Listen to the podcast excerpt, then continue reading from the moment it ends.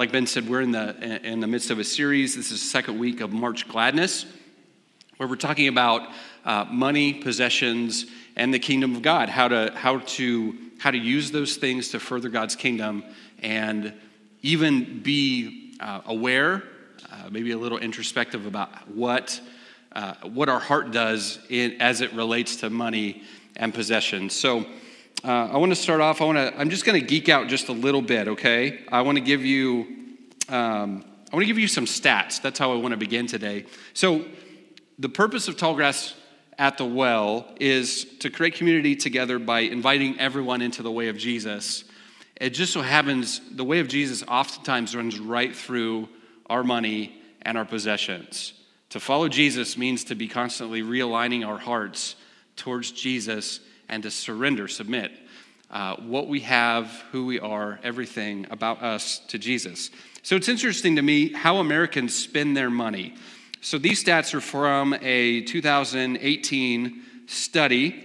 Um, so, you know, a few years old, but still, I think, really relevant to us. So, this study from CNBC says that 13% of Americans uh, spend their money on personal passions or hobbies.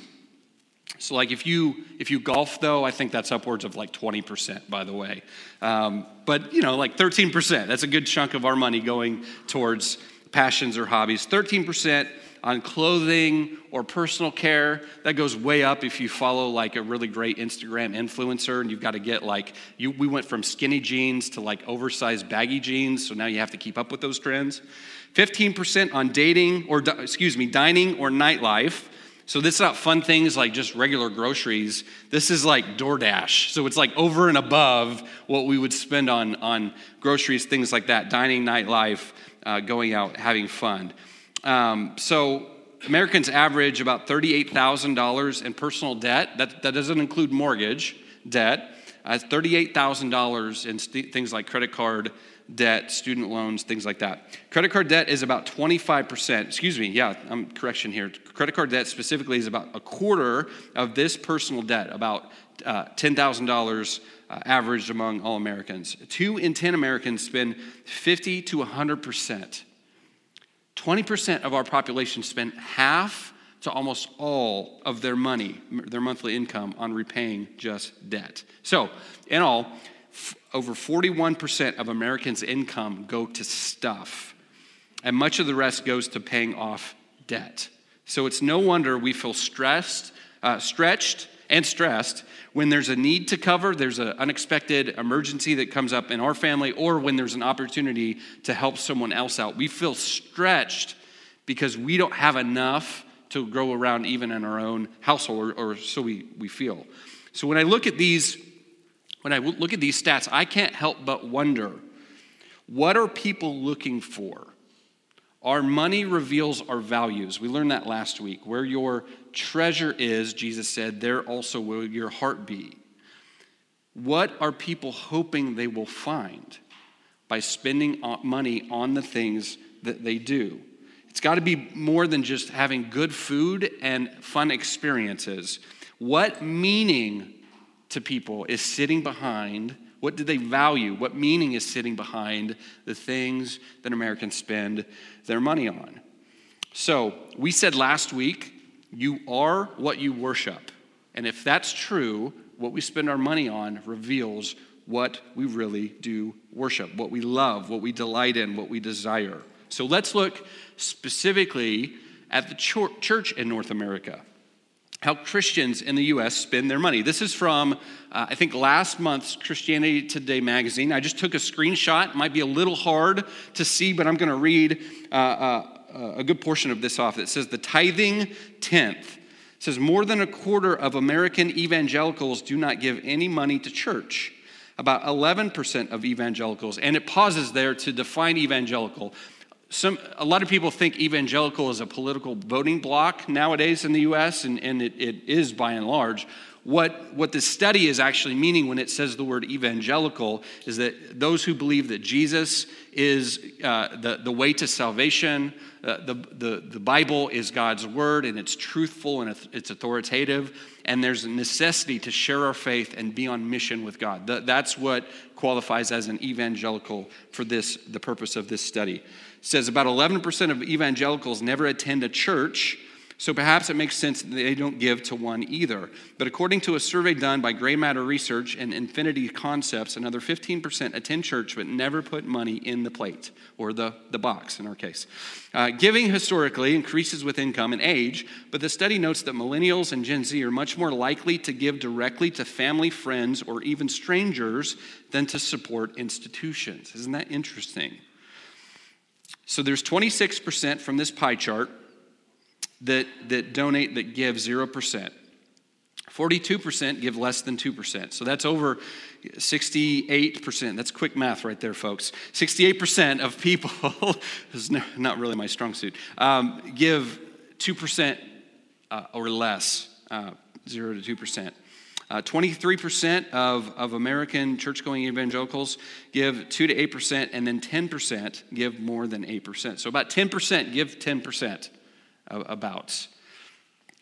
I can't help but wonder to think that those same questions that we ask about the general United States population applies to us as well as Jesus following, Bible believing, mission uh, uh, centric followers of Christ. What is it that we're looking for?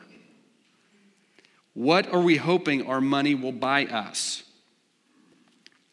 And so the longer I walk with Jesus and, and the longer that, that I'm a pastor, the more I see the twin dangers in, in our culture that's, that's infiltrated the church and the hearts of, of everyday church going believers.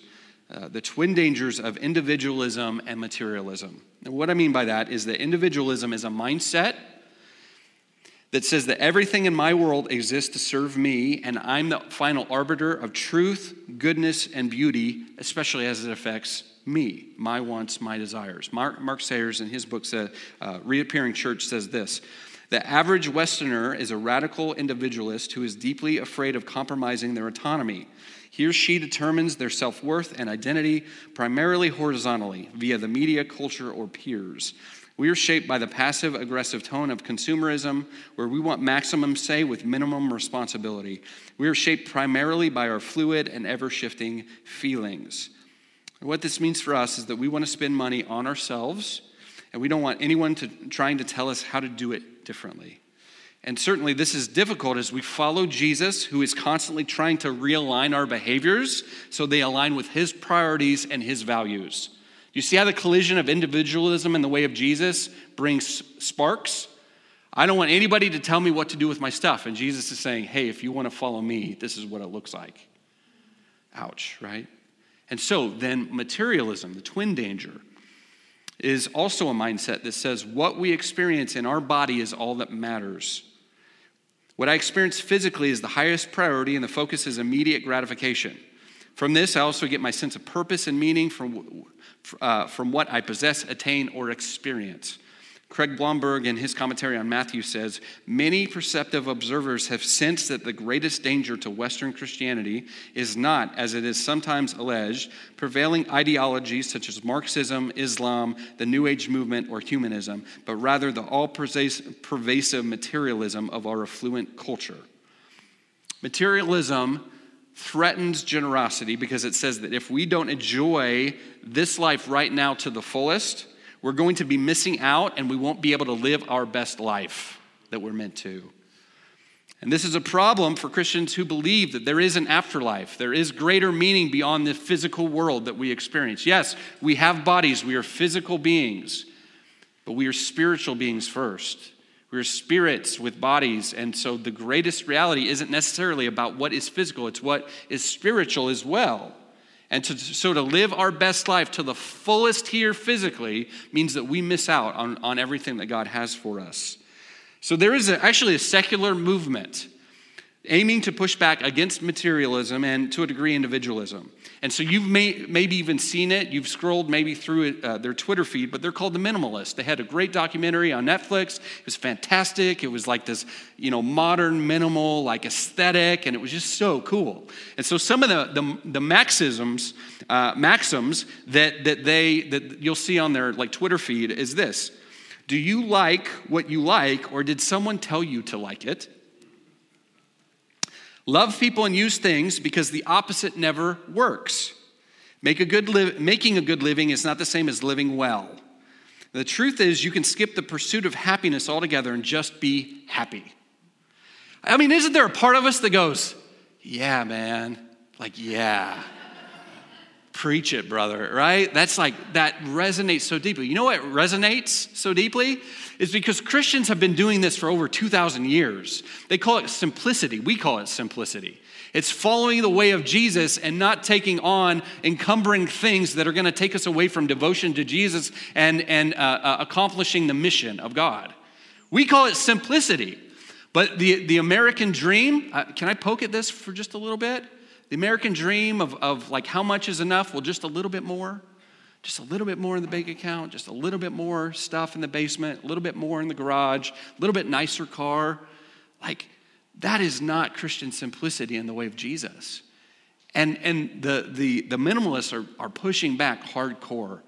Um, Marie Kondo, Marie Kondo, Marie Kondo, um, is, is pushing back, like trying to spark joy with the things that we have and getting rid of all the extra stuff. They're just doing the thing that Jesus has preached and invited us to follow for 2,000 years. Isn't that interesting? So, in fact, to use our money wisely and be trained in the ways of the kingdom, uh, specifically in generosity, we want to take the words of Jesus seriously. Let's, let's not just settle for uh, uh, you know, sparking joy or, or uh, the, the minimalist is as good and as, as wonderful as they are. Let's actually get to the root of like, what does Jesus say and what does he invite us into to use our money, our possessions, and our stuff? to glorify him and accomplish his mission. So he says this in the Gospel of Matthew, uh, we actually see Jesus laying out his future plans to accomplish redemption. He's talking to his closest followers about what's about to happen to him. He's going to give his life. He says this. Matthew 16, verse 21. From that time on, Jesus began to explain to his disciples that he must go to Jerusalem and suffer many things at the hands of the elders, the chief priests, and the teachers of the law and that he must be killed and on the third day be raised to life. Peter took him aside and began to rebuke him. Never, Lord, he said, this shall never happen to you. Jesus turned and said to Peter, Get behind me, Satan. Ouch, Jesus.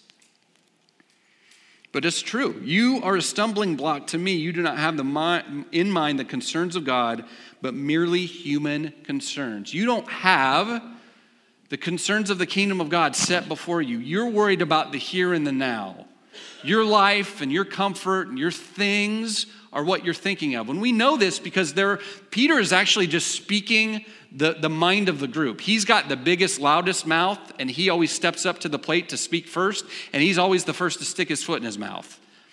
I so relate to Peter, and I'm thankful that, that a guy like him is in the Bible and God still uses him. It gives me a lot of hope, right? But, but Jesus is saying, hey, when you set the stuff in front of you as priority in your life and you try and get God to align with your agenda, that's satanic in origin, not God. That's not the Spirit of God trying to align you with kingdom values.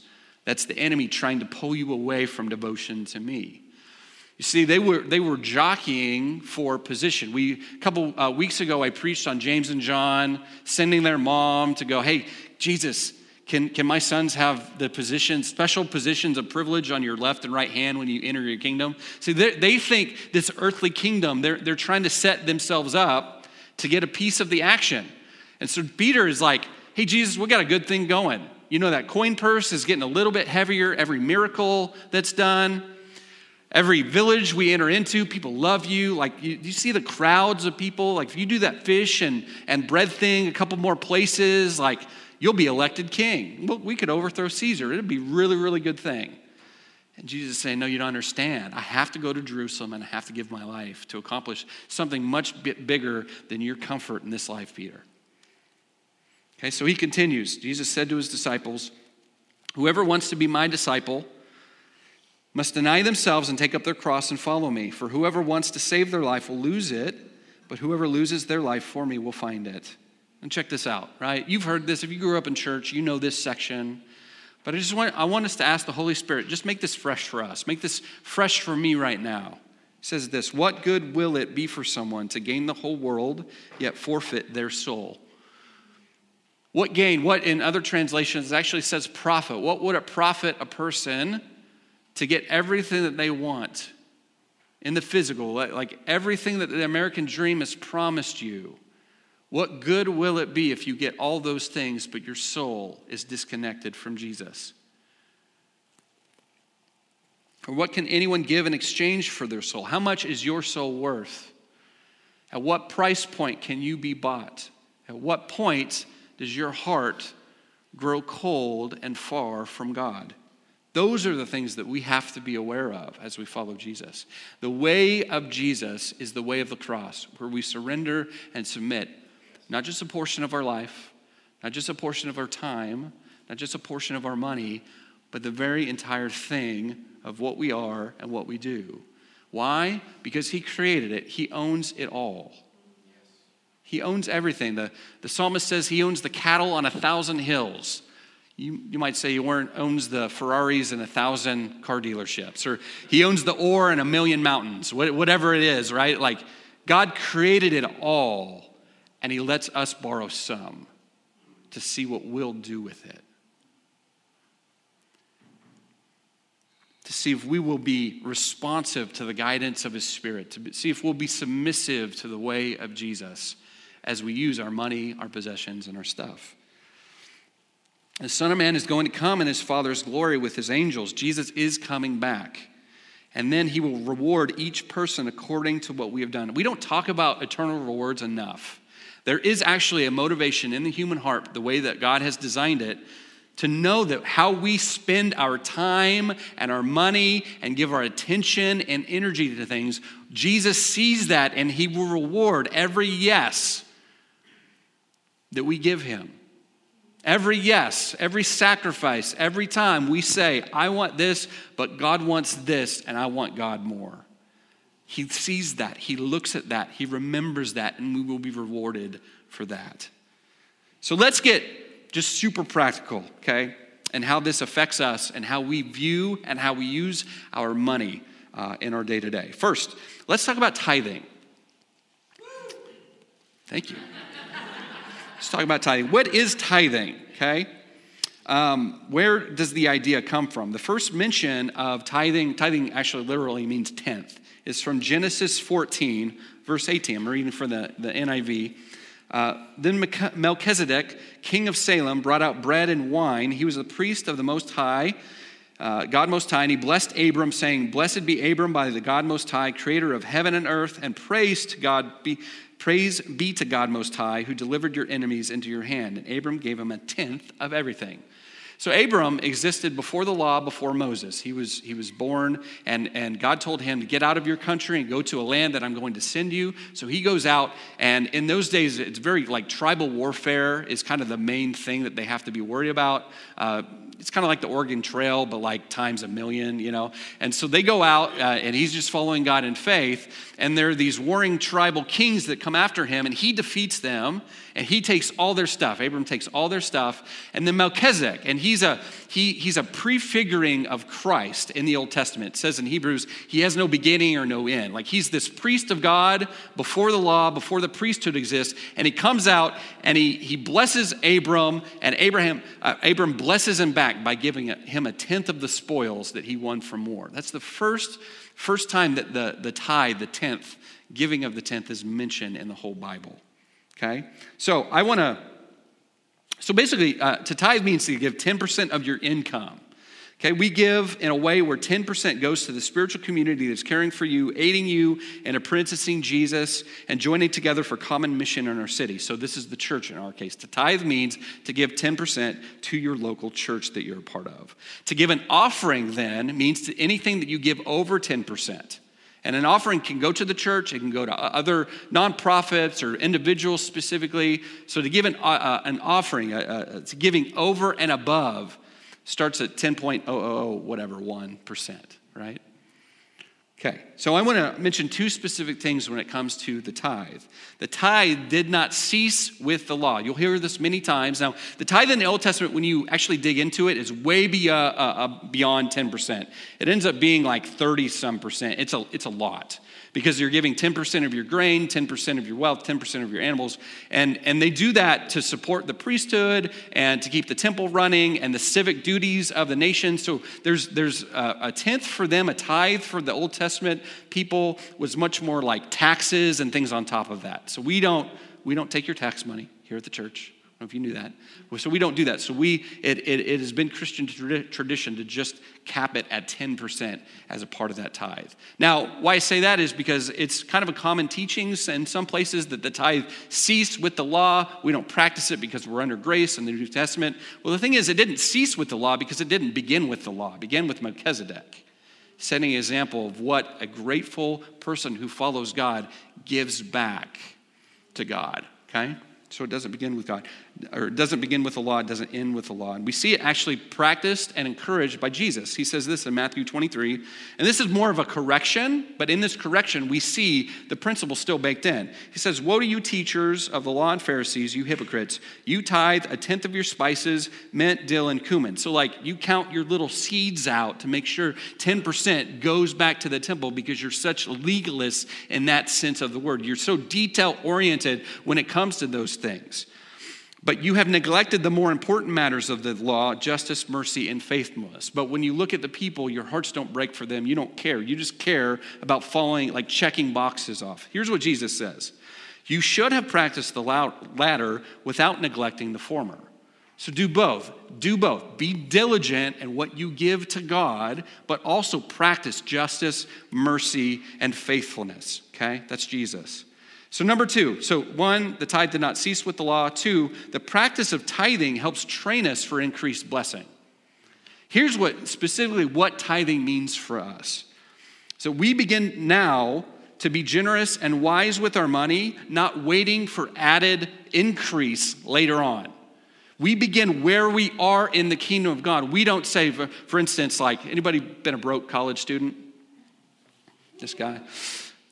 And it's, it's, I mean, I remember being in my 20s, like broke as a joke and going, hey, when I get a better job, then I'll start giving back.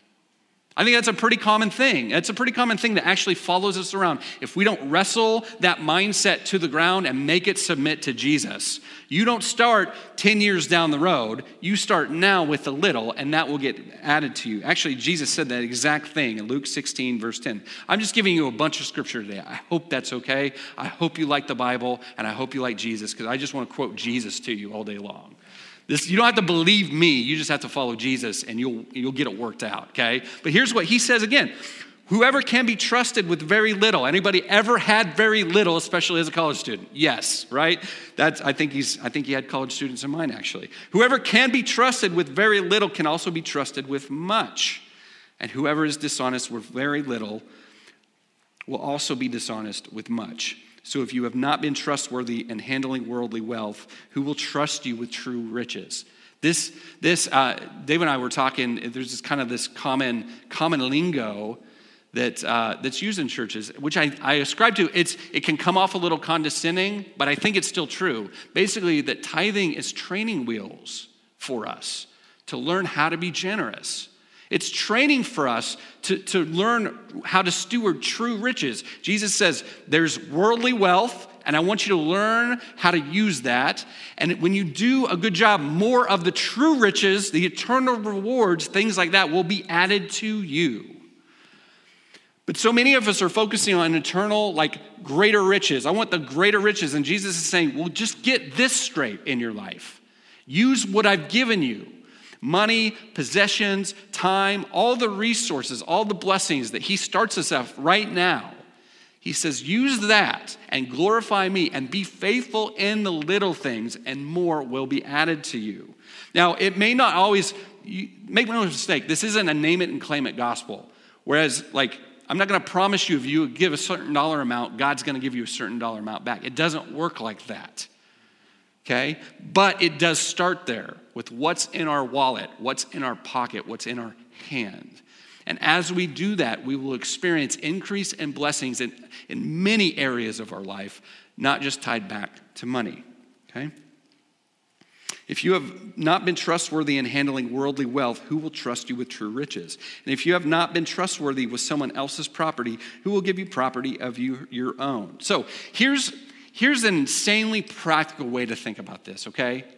Because I know a lot of us uh, may be hearing about money, and, and I don't know who gives what. That's part of our trustworthy process. Is like I don't want. I, there's there's uh, Dave actually keeps like immaculate immaculate books, and it frees the rest of ourselves up to not treat you as dollar signs or, or numbers or any of that. To actually love and serve you freely, and no matter what you give.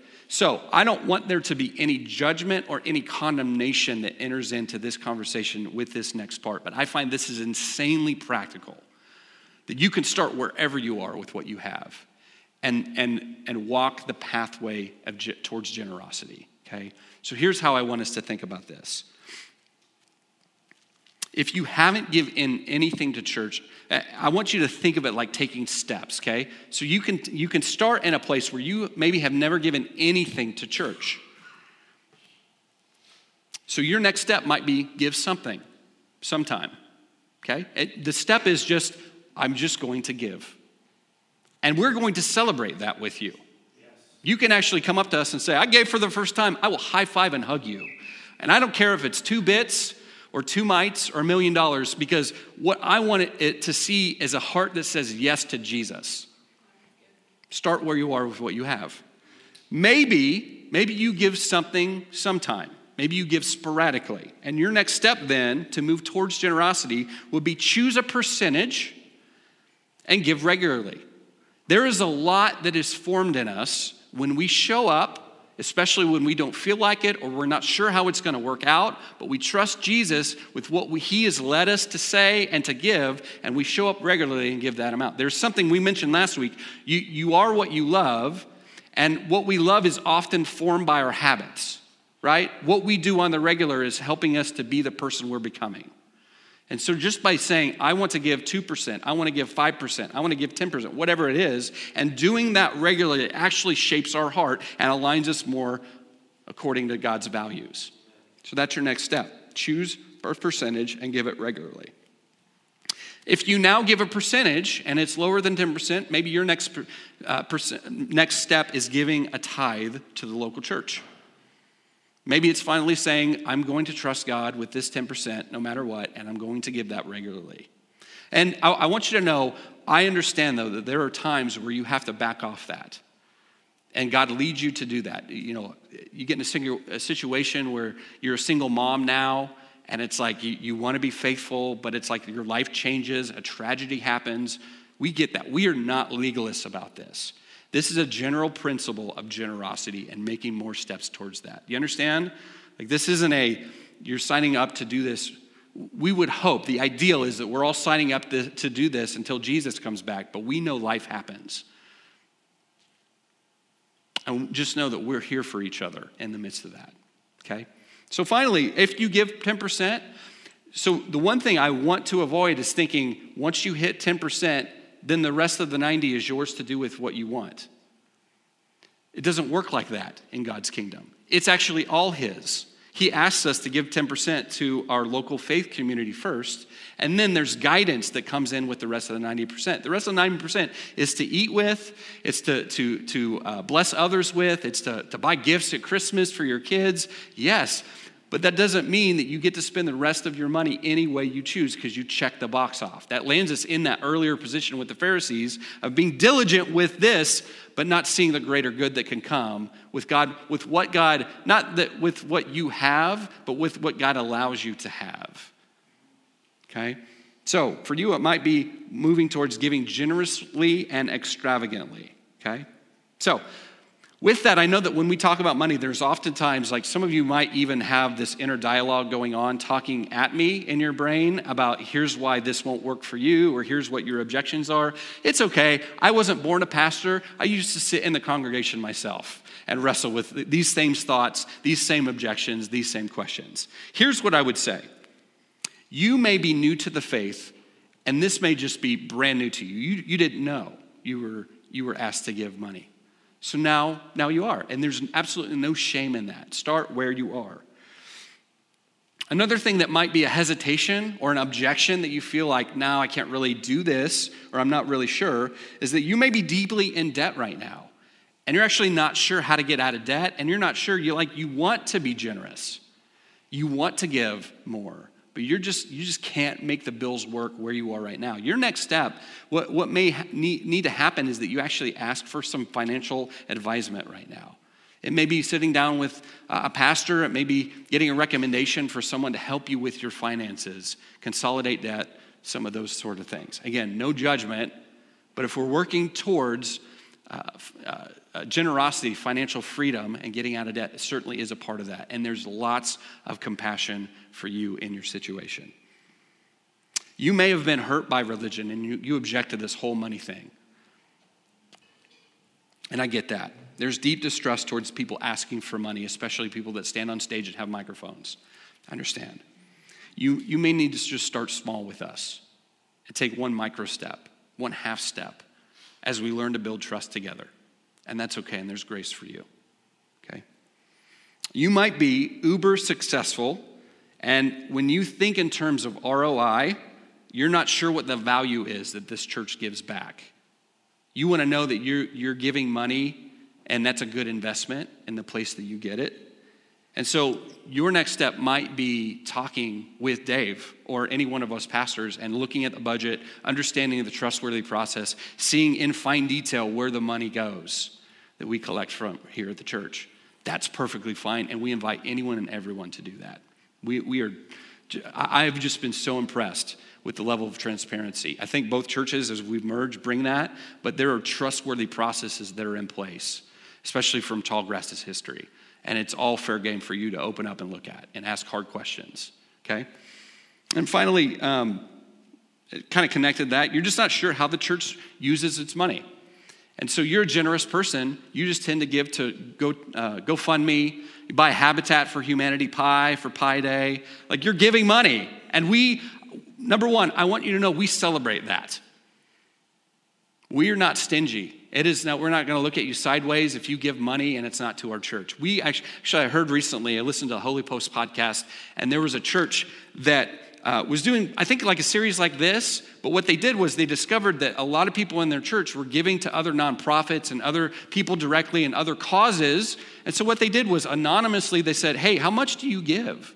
to these other organizations and what like if you want to share that with us what specific organizations do you give to and if i would have had more time uh, I think this is a brilliant idea because what they did was they put the dollar amount that their church had given and then the names of the different organizations, and they prayed for those organizations that the people in the church were being generous towards.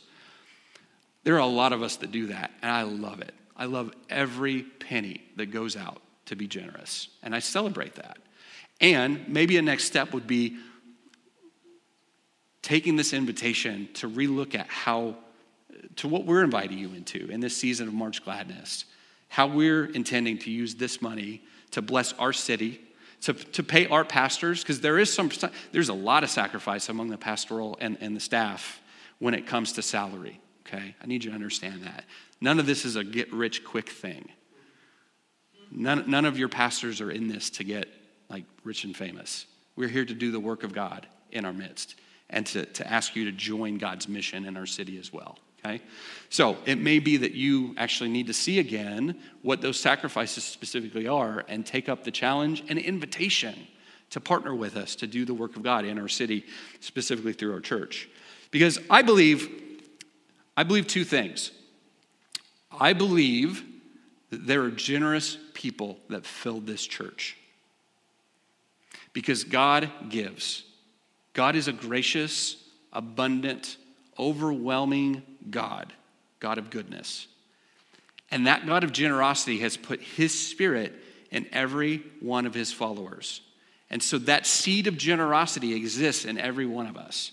There may be some blockages, there may be some resistance, but what I do know is God is wanting us to express that generosity more and more as He gives increase and blessing to us. I believe that about you. I really, really do. So, this in no way is any kind of coercion or any kind of spiritual manipulation. I just say that because I know who you are. I know your identity in Christ, and He gave all. Number two, I believe that God is wanting to bring our church into a renewed season of generosity, and He wants to invite every person into that. We won't all give the same amount, equal amounts. It may not all just be in, in terms of money as well. But I know God is inviting us into, in this season of March Gladness, renewed generosity. And I believe Malachi 3:10 is still true for us. Bring the whole tithe into the storehouse, that there may be food in my house. Test me in this. The only time in Scripture God says, Test me. Come on. I double dog dare you. Right? Test me in this, says the Lord Almighty, and see if I will not throw open the floodgates of heaven and pour out so much blessing that there will not be room enough to store it. I will prevent pests from devouring your crops, and vines in your fields will not drop their fruit before it is ripe, says the Lord God Almighty. So, the second part of a story that I began to tell last week, if you weren't here, I, I told a story of like, we, we had a hard season at the well where um, tithes and offerings weren't coming in as regular. And it was December, and it was really tight for our family because our income, a large portion of it, came from the church. And so it was one of those, I don't know how Christmas is happening this year. And then someone from the church very generously dropped off a $1,000 check at our doorstep. And even in that time, we were really like, we re upped our commitment to tithe and be generous with just anything that came in. It was hard. But like when I got the check, it was like, Christmas is here, y'all. uh, it was great. And what I, uh, what I, I realized started happening is that, you know, that really, st- that, that really dried the cement of, of, of faithfulness. Like my intent to be faithful, even in the little, even when there's lack, and I'm not sure how the bills are getting paid. And so I remember, um, I think the next week after getting that check uh, dropped at our doorstep, I went to the mailbox. And you know, we had been praying for miracles, uh, for financial miracles, things like that. And I opened up the mailbox, and there was a check. I, I want to get the details right, but I, I, it was a few years ago, and you know, it's daylight savings and all that stuff. So, anyway, I think it was from the government where it was like I had overpaid. We had overpaid, and they sent us a check for like $160. And I opened it, and I'm like, I can't wait to tithe on this and see what else God does. And it was one of those like, you ever have an alien thought? You know, it's like, who said that? it was like, it didn't come from outside here. It was like, it came up from my spirit. Like, I am so excited to tithe and see what else God does. And I'm like, oh God, that, that's what you want. Like, that's the adventure of giving and receiving, is that sometimes we don't know where it's gonna, how it's gonna come or where it's gonna come from, but it's an adventure of trusting God and giving and receiving and giving back. And, and so it was, it was just a wonderful, like it ended up being just a wonderful season. And, you know, thankfully that's the, that was the, there was a bow at the end of that story. And I know for some of us, there, there isn't that bow quite yet. You're like in the midst of that right now. And so I tell that, you know, we love the stories that have the bow on the end. But what I want you to know is that there are people who have walked that same path. And so if you're in a season of lack, don't keep that to yourself. What we don't want for you is to you suffer in isolation and for us to like tell all these stories of great financial blessing, but you that, like there's a lot of bitterness or cynicism that can start to enter in in a season like that. And so you're welcome to share that with us. All, all the victories, all the setbacks, all those things, we welcome them in. Because we think when we bring them to Jesus and we sit them at the cross, like he's telling a bigger story than any of us see in this moment right now. So, in light of that, in light of all that uh, that I've said, I want the worship team come on up. And why don't you stand with me? Here's, here's my encouragement and my next step um, invitation to you. No matter where you're starting from, no matter what you've done over the last year, what you haven't done over the last year, take a step towards generosity. Just take that invitation from the Spirit and lean in and just see what God might do in this next season of March Gladness and, and then beyond. What I'd love to do for us, and if you're at home, just get in a place where you can uh, maybe connect with God and just receive from Him. What I'd like to do is pray over us, but I also want to leave just, just a, a couple minutes and invite the Holy Spirit to come and, and, and guide us eh, personally. Like He has, I think, a word for us, or maybe a direction, or maybe just an affirmation to take that next step. And I would love to pray for us to, to receive that. So if you would bow your heads with me. So, Father, we ask that you would send your spirit in a greater measure here this morning. I ask God that you you would be near to us. So whether we're struggling in this moment with some skepticism, maybe some cynicism about about money and how it's we've seen it handled poorly in the past, I pray God that you would bring healing to that and that you would start to rebuild trust with us. Or maybe we're sitting here and we're just, we've been, we've been collecting things. We've been collecting experiences. We've been collecting food experiences, or we've been collecting just money. And this is an invitation now, God, where you're inviting us to trust you to a greater measure. So I pray for a realignment in all of our hearts to set you first before us. Because I do, I pray for that grand adventure of generosity. Help us to have eyes to see the, the next person or the next mission or organization that you're asking us to be generous towards. And I pray in all these things, Holy Spirit, the, the giver of good gifts. That you would give us courage and that you would silence the fear that we have around money. And that you would fill us with joy and with gladness in the midst of all this. Holy Spirit, come and release generosity, release increase over this church, over the lives of all these people, God. Jesus, we love you and we pray in your name. Amen. Amen. This teaching was recorded by Tallgrass at the Well. We're building community together by inviting people into the way of Jesus. For more resources like this, visit tallgrassatthewell.church.